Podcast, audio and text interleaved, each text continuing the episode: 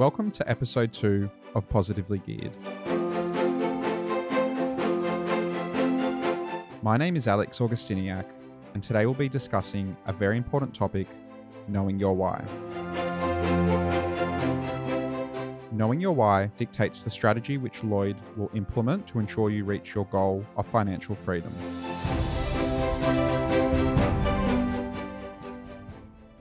Welcome, Lloyd. Hi, Alex. How are you going? Very good. Episode two.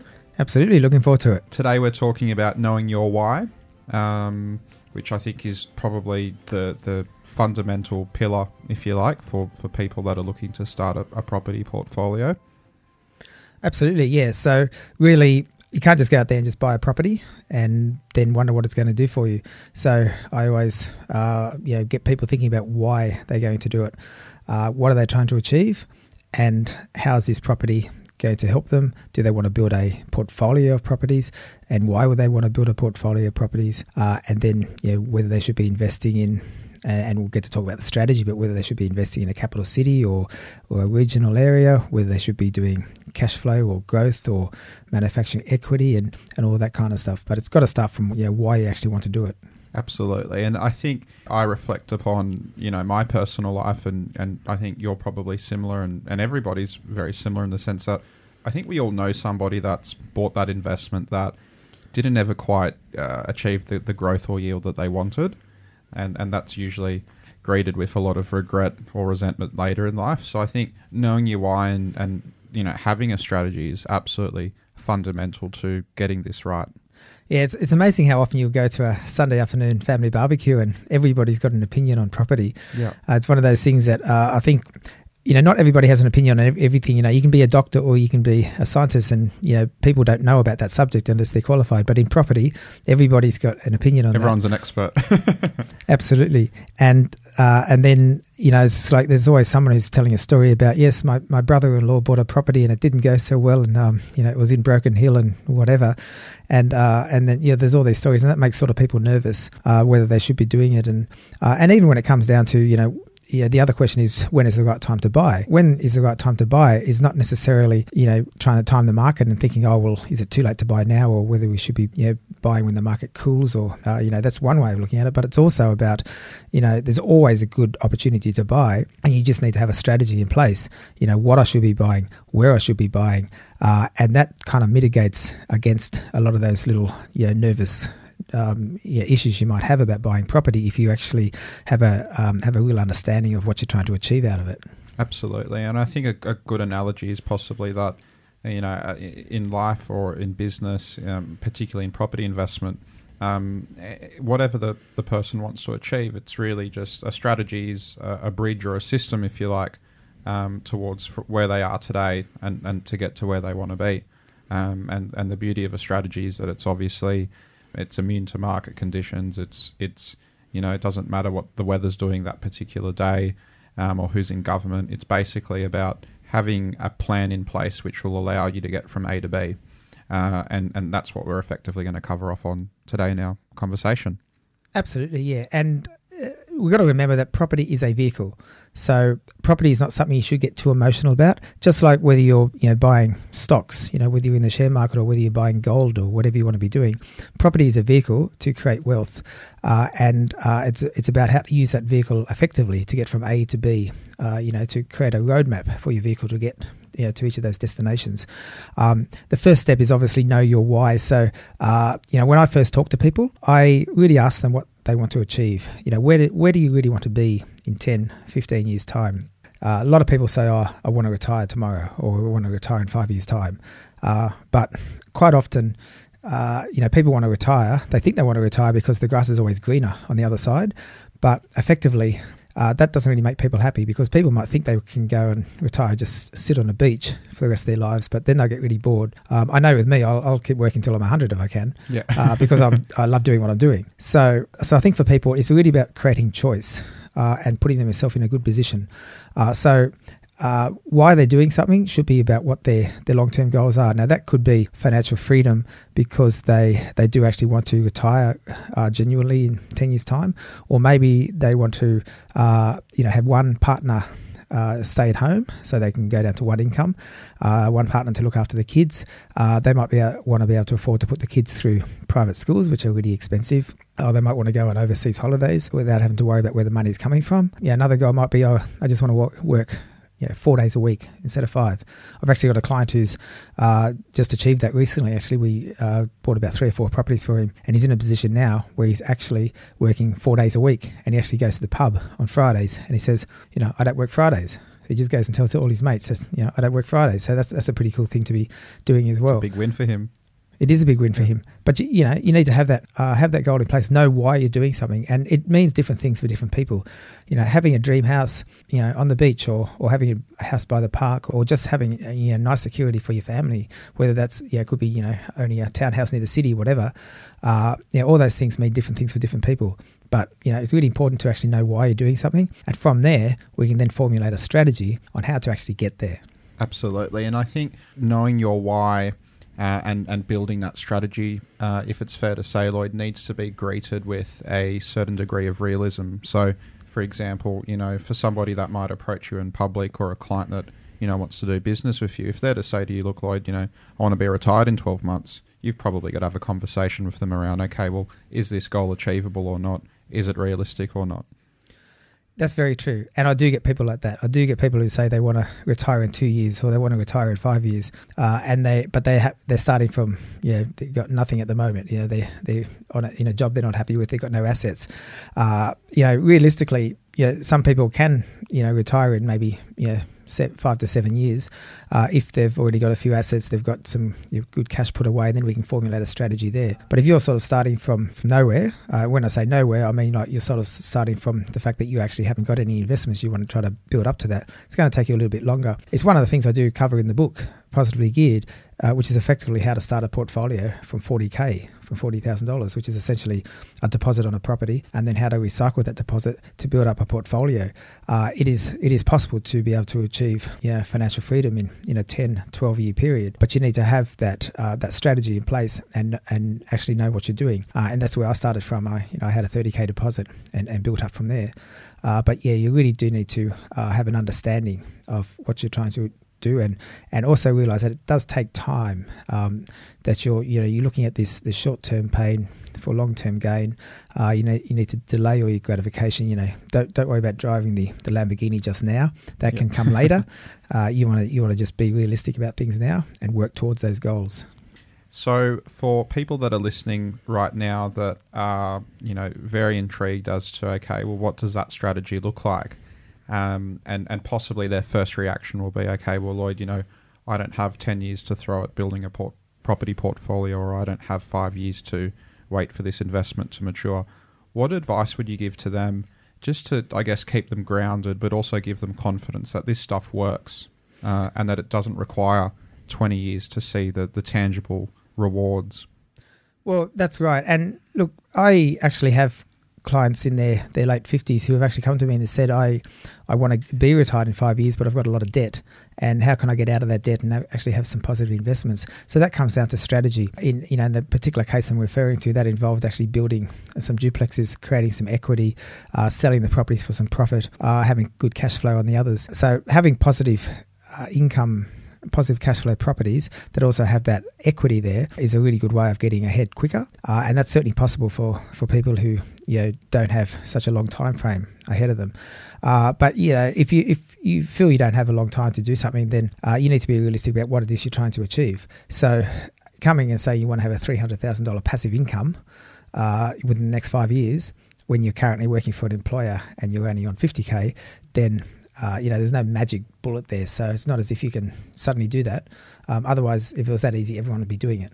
You know, so it's one of those things. We'll be multimillionaires with lots of properties. that's right. So, you know, so there are strategies around there, but you need to be realistic about that. Uh, so, and it, it, strategy does come down to to age as well, because if you're if you're in your twenties, then you actually effectively do have quite a bit of working life. And assuming not everyone in their twenties wants to retire, you could have twenty years to build up a good portfolio, which would be a mixture of lots of different types of properties, from from blue chip properties to uh, to cash flow properties to properties where you manufacture growth. Uh, if you're starting your portfolio uh, a little bit later in life, then would be focusing more on properties where you can get actually get your gains faster, your equity gains faster, which would be ones where you can manufacture growth. Uh, and that can be through land subdivisions, through developing properties, through uh, cosmetic renovations, even structural renovations if you've got the appetite for that. So there's there's certainly options there. But the thing about any of those strategies is that you're actually adding value yourself to the property rather than waiting for the market to grow. And if you can add value to the property yourself, then uh, then you're you know you're not going to be sitting there for ages wondering whether it's going to grow in value. You're actually forcing that value, and that allows you to leverage yourself into another property and, and so on, and, and get to your goals a little bit quicker. Yeah. So from there, basically, once you um, define define the different factors, for example, you know, as you mentioned in terms of manufacturing growth. Um, uh, improving cash flow, you know, renovating, improving all those things, it starts to snowball. Um, I think one of the key um, factors in ensuring that any any person's strategy is successful. And I know that you do a lot of work with your clients on this. It's mitigating risk. So tell us about some of your past experiences where things haven't gone quite to plan. Um, and I guess if you're if you're sitting in front of a client today, what sort of strategies do you put in place to ensure that they're as you know less risk adverse as possible? Yeah, so uh, that's a really good point, and and quite often uh, I'll have people, yeah, some will come to me and they say they're really risk adverse, they don't want anything risky. Uh, and then there's other people say that uh, we're happy to take some risk because we want to try to get, uh, you know, they say, oh, yeah, no risk, no reward. So if we take a lot of risk, we'll get higher reward. It doesn't always work that way either. Uh, you know, there's a few a few things that have, uh, you know, I've done myself in the past in my portfolio that hasn't worked uh, so well. I mentioned in the the last episode about a property I bought in Central Queensland mining town of Blackwater. Uh, one of the things to mitigate risk when you're you're buying a property is the location of that property, and we'll talk more about locations later on. You know, if you're buying a buying a property that is in a an area that has several industries of economic growth, that mitigates against the risk of any real price falls. If you've got migration there, you've got population increase, uh, you've got jobs growth, then those sort of things are going to be, uh, you know, have, the area is going to have good fundamentals. So obviously you get them in capital cities, uh, you know, like Sydney, Melbourne, Brisbane, for example. But, you know, if you've got a bit of a cheaper budget, you want to go to somewhere regional, you can still get into good regional centres that have those sort of, uh, you know, those sort of growth drivers. And as well as that, uh, buying close to amenities, uh, you know, such as cafes and shops and then close to transport and, and all those sort of things, that, that's kind of mitigates the risk. So that, those true fundamentals of a property are really important there. Uh, so that's one example. Another way of mitigating risk uh, for someone who's a little bit more savvier, wanting to do, say, a development. Uh, we're going to do a du- duplex, for example. Crunching the numbers, making sure that yeah, it actually works for you. Uh, you know, if you're going to build a duplex and you know you're going to sell the properties individually, or you're going to take equity out of them, you need to make sure that it's worth more on completion than what you paid for it. And again, we'll discuss that in more detail later. It's really important to make sure that you're actually building for less than what you can what you can sell it for.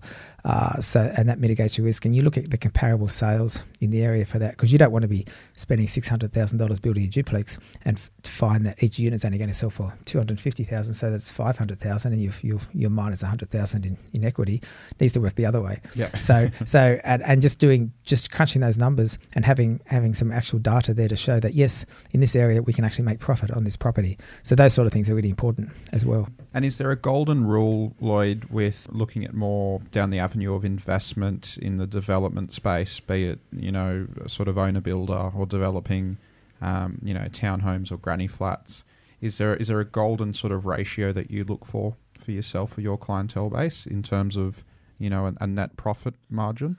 Uh, in terms of profit margin on a um, on a duplex, uh, generally looking at between fifteen to eighteen percent. Now, quite often you can get up to you know, 25% returns. Uh, but you're looking at sort of 15 to 80% returns, uh, which is sort of a re- fairly realistic given the fact that you, you're wanting to go uh, with what I call my trifecta there. It's not really my trifecta, but I'll refer to it as my trifecta for now. Uh, we've got uh, your instant equity, you've got your cash flow, and you've got your capital growth as well. So you want all three things. Sometimes you can go into an area where there's massive amounts of instant equity a really good uh, cash flow, so really good rent. But it might be an area where the long term growth isn't as good. So it's not really achieving all, it may not be that good for your portfolio. So it may not be, uh, and that's where strategy is really important. Getting a 25% return in an area where you're not going to get much growth after that won't necessarily be as good as if you just get a 15% immediate return on a duplex build and then you actually got that good capital growth to back it up. Because essentially you're building a portfolio towards financial freedom. So you want to be able to keep that and make sure that you're actually getting growth in the years to come as well. Excellent. So let's take a let's take a deep dive straight into strategy from the ground up. Um, we've we've sort of identified you know some of the the markers to look for. Um, you know we've touched on mitigating risk. If if I were seeing you today for the first time as a prospective client, um, or just somebody, a friend or family member seeking your advice, what does that sort of conversation look like? Yeah, so the, the first conversation is really, um, you know, Alex, where would you like to be in, in 10 years, 15 years' time? You know, what are your goals? And we talk about, uh, you know, those things that I, I mentioned earlier about what financial independence really means to you. Uh, you know, some people may not have a family, but they may have a family later on. Other people do have a family to consider now and all those kind of things. So that's that's really important. Uh, so we ascertain that. Uh, the next thing to ascertain is your borrowing power. So you really need to speak to a, a bank or a mortgage broker. I um, advocate reputable mortgage brokers because a good mortgage broker will have access to a, a number of different lenders. Should be able to find uh, you a good scenario that suits your circumstances. The you can't really do anything without knowing the numbers. So you know you might have dreams to go and you know build up a multi-million dollar property portfolio and and buy a couple of properties straight away, you know, worth over a million dollars. But if you um, don't have the numbers, if you're, uh, you know, if the bank says you can only borrow 500k, then that's not going to work. So getting those numbers right um, to start with is really important. It doesn't matter really what your numbers are. We can always work with that.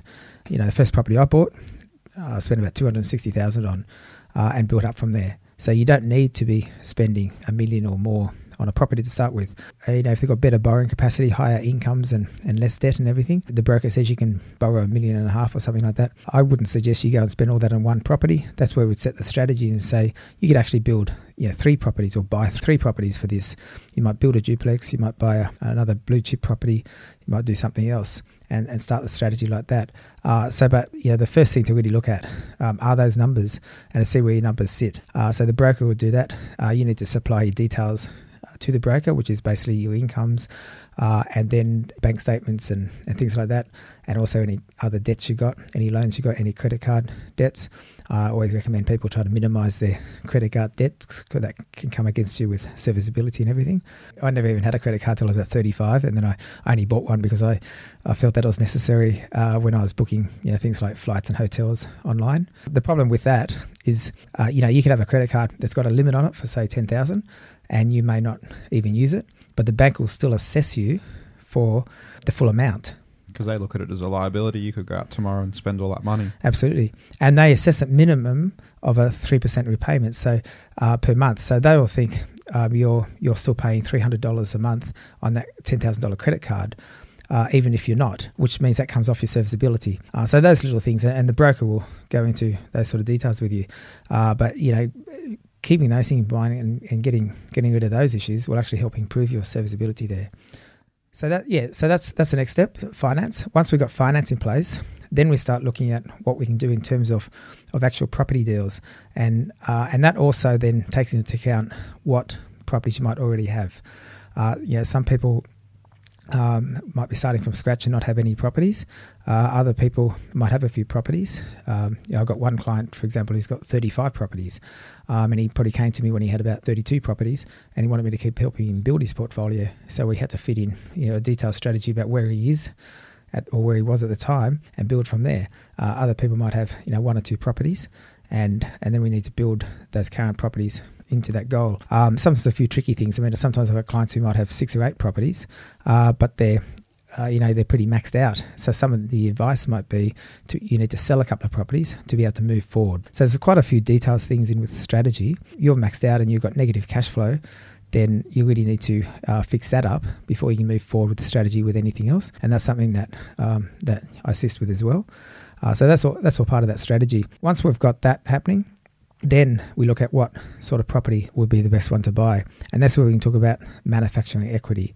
Depending on your budget, you know, we could be buying a, a house in you know in a suburb of, of one of the capital cities, and we look at you know what the rental yield on it is, uh, what the growth prospects are, and whether we can add some value to it. Uh, you know, through either cosmetic renovation or perhaps it's got the potential to subdivide uh, if it's a larger block and maybe develop later on, because that'll be a great strategy for you um, as well. Or uh, we might look straight away. Okay, I think the first strategy would be to uh, to develop a duplex because you'll get that immediate equity, and then use that equity to fund um, another purchase, which is not necessarily another duplex, but then it might be you know a blue chip property. Um, I remember even the very first duplex I did, I then used the equity in that to fund a property in Brisbane and a property in Newcastle, just out of that equity. So, and I think a, I think a third one as well, also in Brisbane. So, so you can do a lot of stuff with that equity. So having that strategy in place and understanding uh, what you can do. So if you're going to create equity, then you think, okay, what what can we do with the next property, and so on, and getting understanding of how each property works, how it fits into your portfolio, and how we can um, move forward towards your goals from there what really resonated with me, and, and probably um, hopefully everybody listening right now um, also picks up on it, it's knowing your numbers. If we sort of assess uh, people that have succeeded in business and, and property, and I suppose you know any investment vehicle, uh, it's really uh, important and essential that they are very grounded and have a solid understanding about what the numbers are. Um, and you know, I'll give an example. I was having coffee with uh, a, a, client the other week, and you know they're looking to invest some money into a certain area, and, and as we dug a bit deeper, they weren't actually sure what the yield was for this particular suburb, and you probably find that all the time. Uh, so it's really important that before somebody does um, invest into a certain area, that they really understand the ins and outs of the area, um, what the yields are, what the average sale prices are, what the average days on market is, um, because all of that is, I suppose, mitigating your risk factor, isn't it? Well, absolutely, yeah.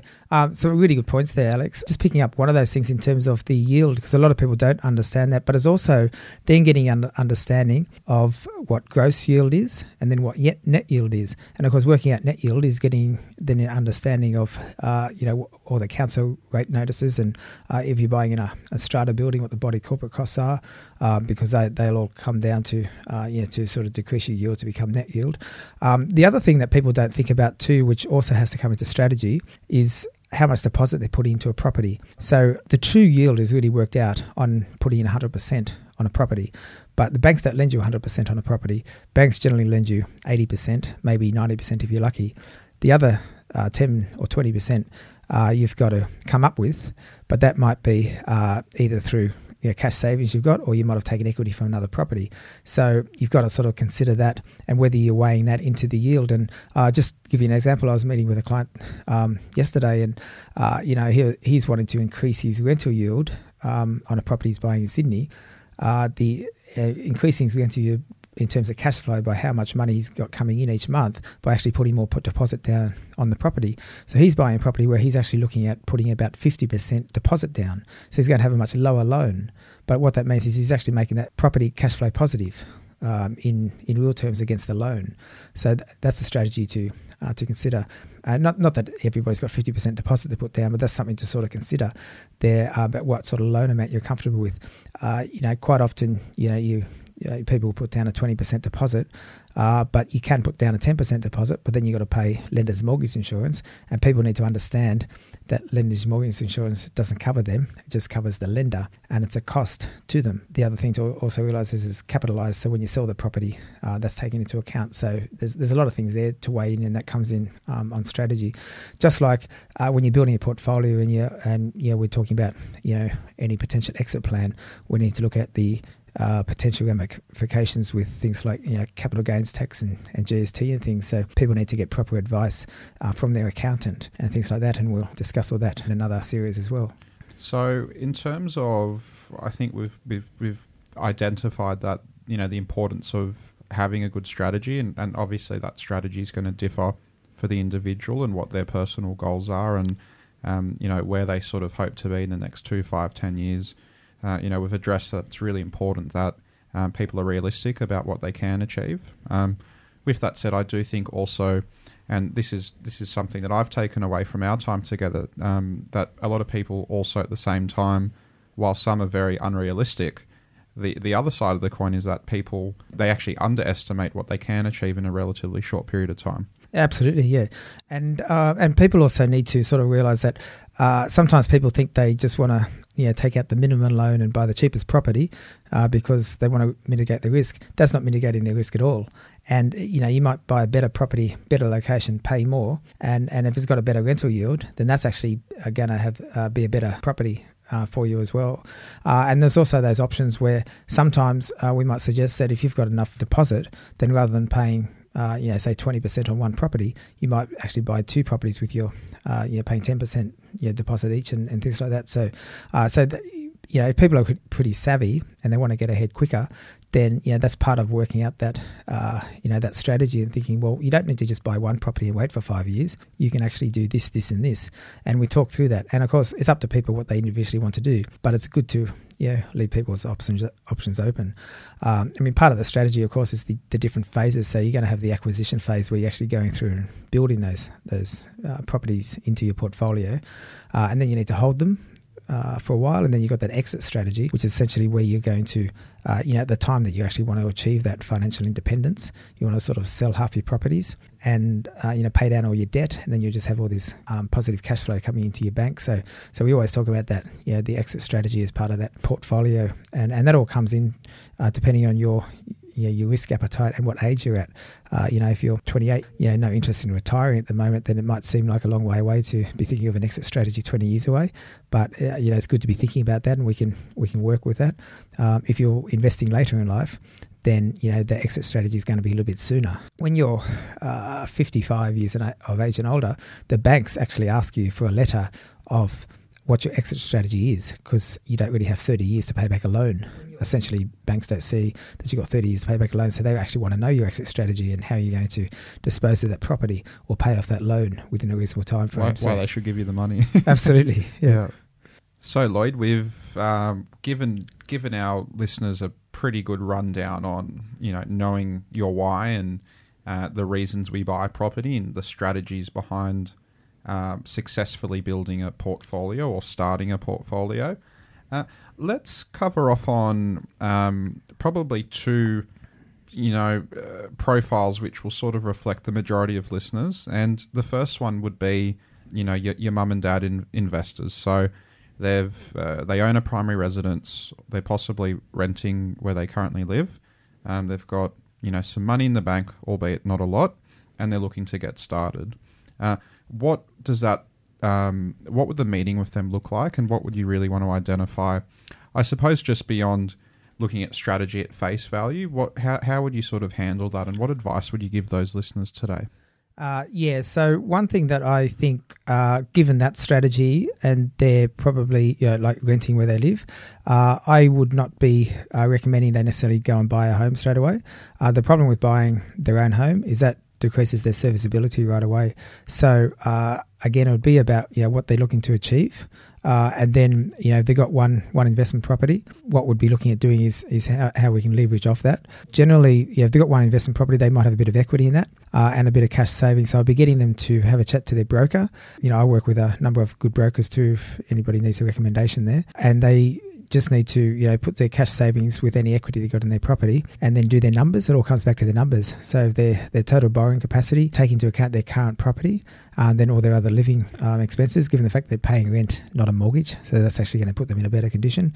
Look at the equity um, position they currently got, then trying to move forward to uh, to the next property.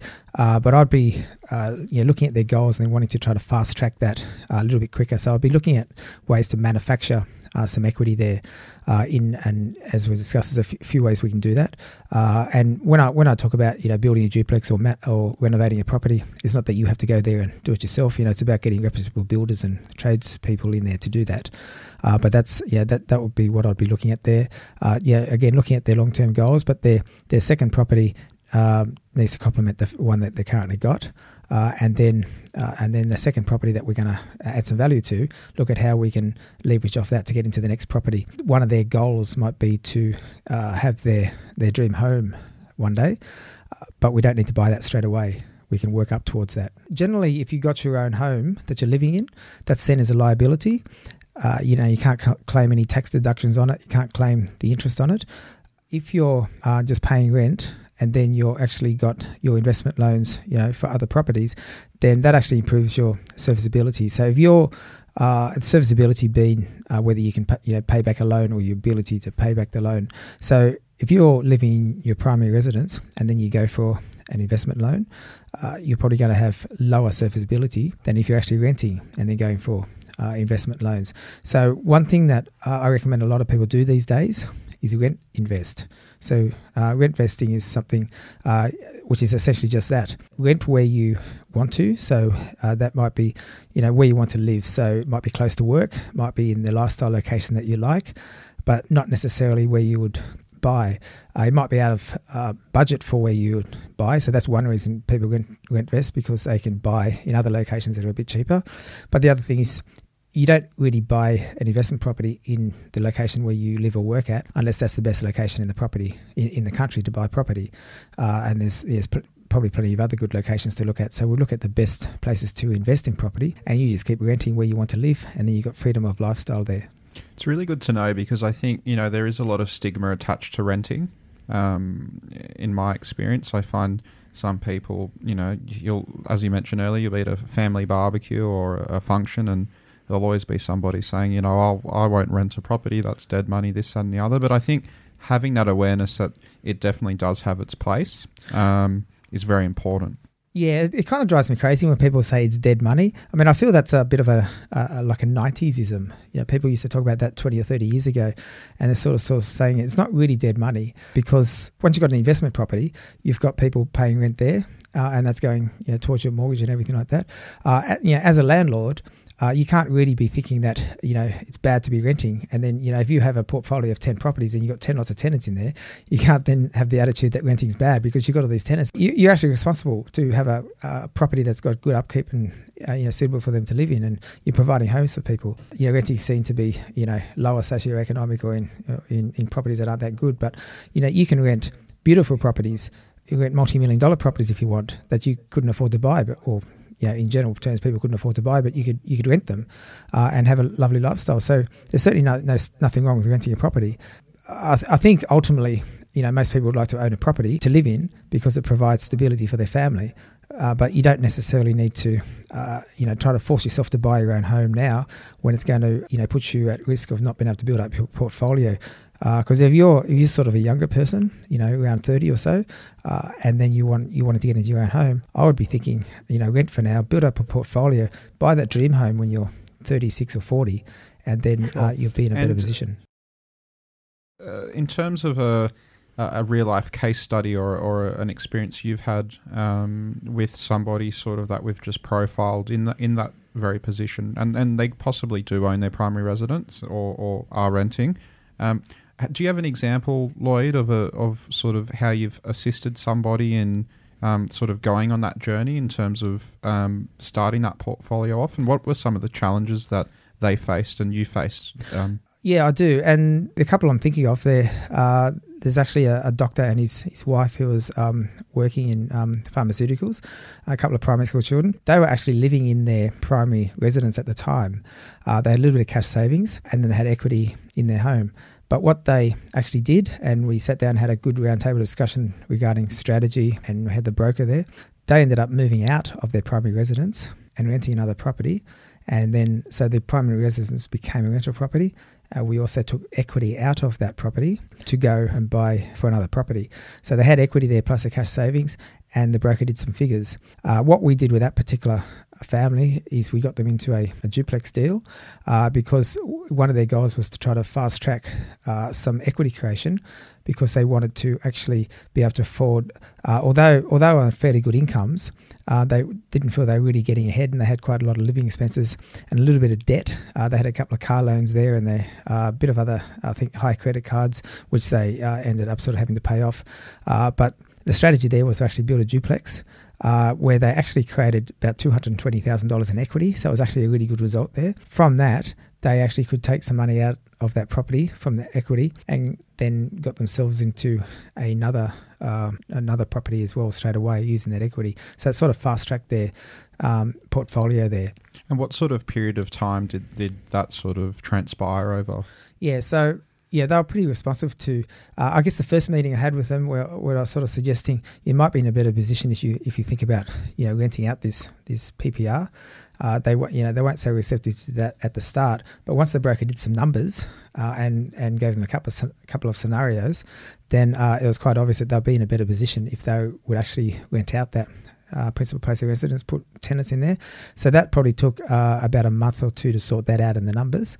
Uh, once we got them into uh, the duplex deal, uh, that was sort of a turnaround in 12 months. So they essentially made over 200,000 in um, 12 months, which is, uh, you know, sort of pretty similar to what their the actual family income was because the guys are relatively sort of junior doctors so not not on sometimes people think doctors earn you know huge amounts of money uh, but you know junior doctors don't earn you know they work really hard and they earn massive amounts so they didn't have that bigger income. So the amount of money they made from the duplex in one duplex deal was pretty much the same as what the couples were earning as a combined income.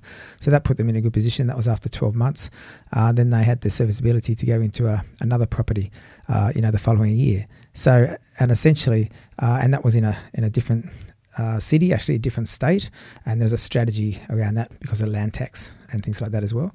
Essentially, you know, a couple of years down the track, and they they were in a much better position, uh, and they only used the equity in that, that duplex for one more property, and then that actually uh, a lot of the equity left over from that they were actually able to use on kids' school fees and and to pay off some car loans and stuff as well. So it actually really helped them out. When you first met with them, what were uh, what what were some of the fears that you found that they had, or, or possible roadblocks or hurdles that you had to help them overcome? I think the main thing, uh, and it's the main thing with a lot of people, is is actually the fear of debt. Uh, and all, always understanding the difference between good debt and bad debt. They had three car loans at the time, which is quite funny because there's only two two people in the house that could drive. Three cars, all had car loans on them they don't mind having, know, people don't mind having car loans, but people are scared about having, you know, property debt. But property debt's always good debt because I always think if you got loans on something that appreciates, then that's going to be good debt. Well, one always depreciates, and in most ninety nine point nine percent of cases, and the other one generally always appreciates. Well, that's right. So you need to buy a uh, either a house in a good location or a violin or something because that appreciates. But uh, but yeah, not not car loans. So uh, you know, so they, they had to get their their head around that, and that took a little bit of little bit of convincing as well. Uh, but you know that uh, they were quite receptive to that in the end. Uh, once they saw the results, then they, they really became really receptive to that and really happy. Uh, and we're actually in a position of now talking to them again about their the next property. This is a couple now a couple of years down the track, but they're now looking at doing the next thing as well. Excellent. And I suppose looking at the the stark contrast of, of that couple there, um, who sort of probably are in a similar position to a lot of people listening today that are sort of early into their investment portfolio journey. Um, although they've already, you know, they own an asset or they're, they're you know, income producing and um, either have families or don't. Tell me about some clients you've worked with. I know you mentioned one earlier where they've already got a very strong portfolio and then they're seeking your advice on how to add and build to that. What does that sort of conversation look like and how do you find the strategy differs to, you know, a mum and dad family trying to buy their first or second property? Yeah, so the strategy is very, um, very difficult. Not difficult, very different with someone with a complex portfolio. Uh, they, you know, we look at their spreadsheet with all their properties, uh, look at all their their uh, the debt against the equity to see the situation they're in. So we sort of look at the equity against against the loan and the cash flow on the property to, to assess their their uh, the current situation. Uh, the other thing also is uh, assessing where they are in terms of their current locations because we wanted to uh, look at trying to avoid or minimise land tax as much as possible, and each state has uh, sort of land tax thresholds. Uh, and then also looking at diff- the different trusts um, to buy in because sometimes they're buying in like a, an accompanied trust or a, a discretionary trust or maybe in personal names, uh, and there's a bit of a mixture there, and they all have different tax implications, and and that's where an accountant comes in quite handy to that conversation as well. Um, but at the end of the day, it's all it's still about the, what they're trying to achieve. And, and a lot of the time, there's people that have six or seven properties that are actually in a fair bit of debt, and then we need to untangle a few things to move forward. But once people sort of get past that uh, you know, 10 or 12 properties, they're usually in a pretty good position and they've got things under control. So it's just a matter of really uh, looking at what they're trying to achieve. And quite often they're now looking for more sophisticated strategies. So we might be building a triplex, a quadplex, um, you know, building duplexes, doing some land banking, um, subdividing some blocks and selling them off, or getting DAs on them and selling them off. There's some complicated things uh, there, so it's completely different sort of strategies. But it's all about what their goals are. So it all comes back to knowing your why, and you know, ask them. Okay, so you, you have 30 properties. These people are you know, business owners. They're quite busy, and they just want someone to help keep building their portfolio. And in your experience, Lloyd, do you find that the rewards become more tangible once you get to that 20 and 30 property mark? Or, I mean, not everybody that's going to be listening to this is going to necessarily want to build an empire, but they, I think financial freedom is what we've identified that um, you're really here to help people achieve. And, you know, we know that, that that's different to everybody. But for those who are quite keen to build a portfolio similar to yours, do you find that once you get to that threshold where you sort of possibly break the glass ceiling at eight to ten properties. Um, do the rewards become bigger, or is it for you? Is it very much just rinse and repeat and sticking to a, a solid strategy where you're, you're sort of, I suppose, over time, you know, identifying good buying locations with the same principles as when you started out? Yeah, look, the principles are the same there. For me, the the biggest rewards are really for people who are just starting out and yeah, might buy their first property and they get a really good return on it. And whatever that return looks like depends on their strategy. Uh, not everyone does a duplex, so I'm using them as a couple of examples. They might renovate, they might just hold, and they might buy in the right part of the cycle. And a couple of years later, they've made some good growth. I mean, I've got examples of people who have just made you know 100 200 grand profit on a property simply because they bought at the right time in the cycle. But just seeing the results of something, because it comes down to your everyday mum and dad, seeing them how happy they are and how enthusiastic they are after having a good result on a property, uh, that's, that's that really sort of in, inspires me and, and then wanting to repeat the process. I think once people have got a lot of properties under their belt, then it's more like a bit of a, a rinse and repeat. It's not really about the numbers. So it's not about trying to build 20 or 30 properties and having an empire. It's really about having you know achieving your dreams and you might have six properties and and they're functioning really well for you. You've got good equity, and that's helping you to achieve what you want to achieve. So it's it's really about getting the right properties that, that, that achieve that for you. What do you recommend for people listening today that are embarking on this journey? And I think what happens is once you start to that you know people get a taste for that success, they've had the first uh, successful investment, or they've possibly got up to their third property, and they're starting to see that you know the banks are wanting to give them more money and they're becoming you know more bank worthy more credit worthy how do you sort of i suppose guide your clients through that process? Or what advice would you give listeners today so that once they start to see that they've got you know possibly tens of thousands in equity that they can draw down that they're not necessarily going down to you know the Mercedes dealership and wanting to buy a new S class because all of a sudden they've they've got this their money working for them finally yeah, we just need to. Uh, they need to have someone keeping them accountable. So you know, talking to a, a, mentor every couple of weeks, writing the goals down and sharing it with people. So with me, you know, people tell me what their goals are, and you know, we have that in our database and everything. And uh, you know, I want to remind people of that. Sometimes people get confused about strategies. You know, they might have this this goal, and then they might buy one property and then decide they're going to change strategies and do something else. It's like, but hang on, that's not what we spoke about.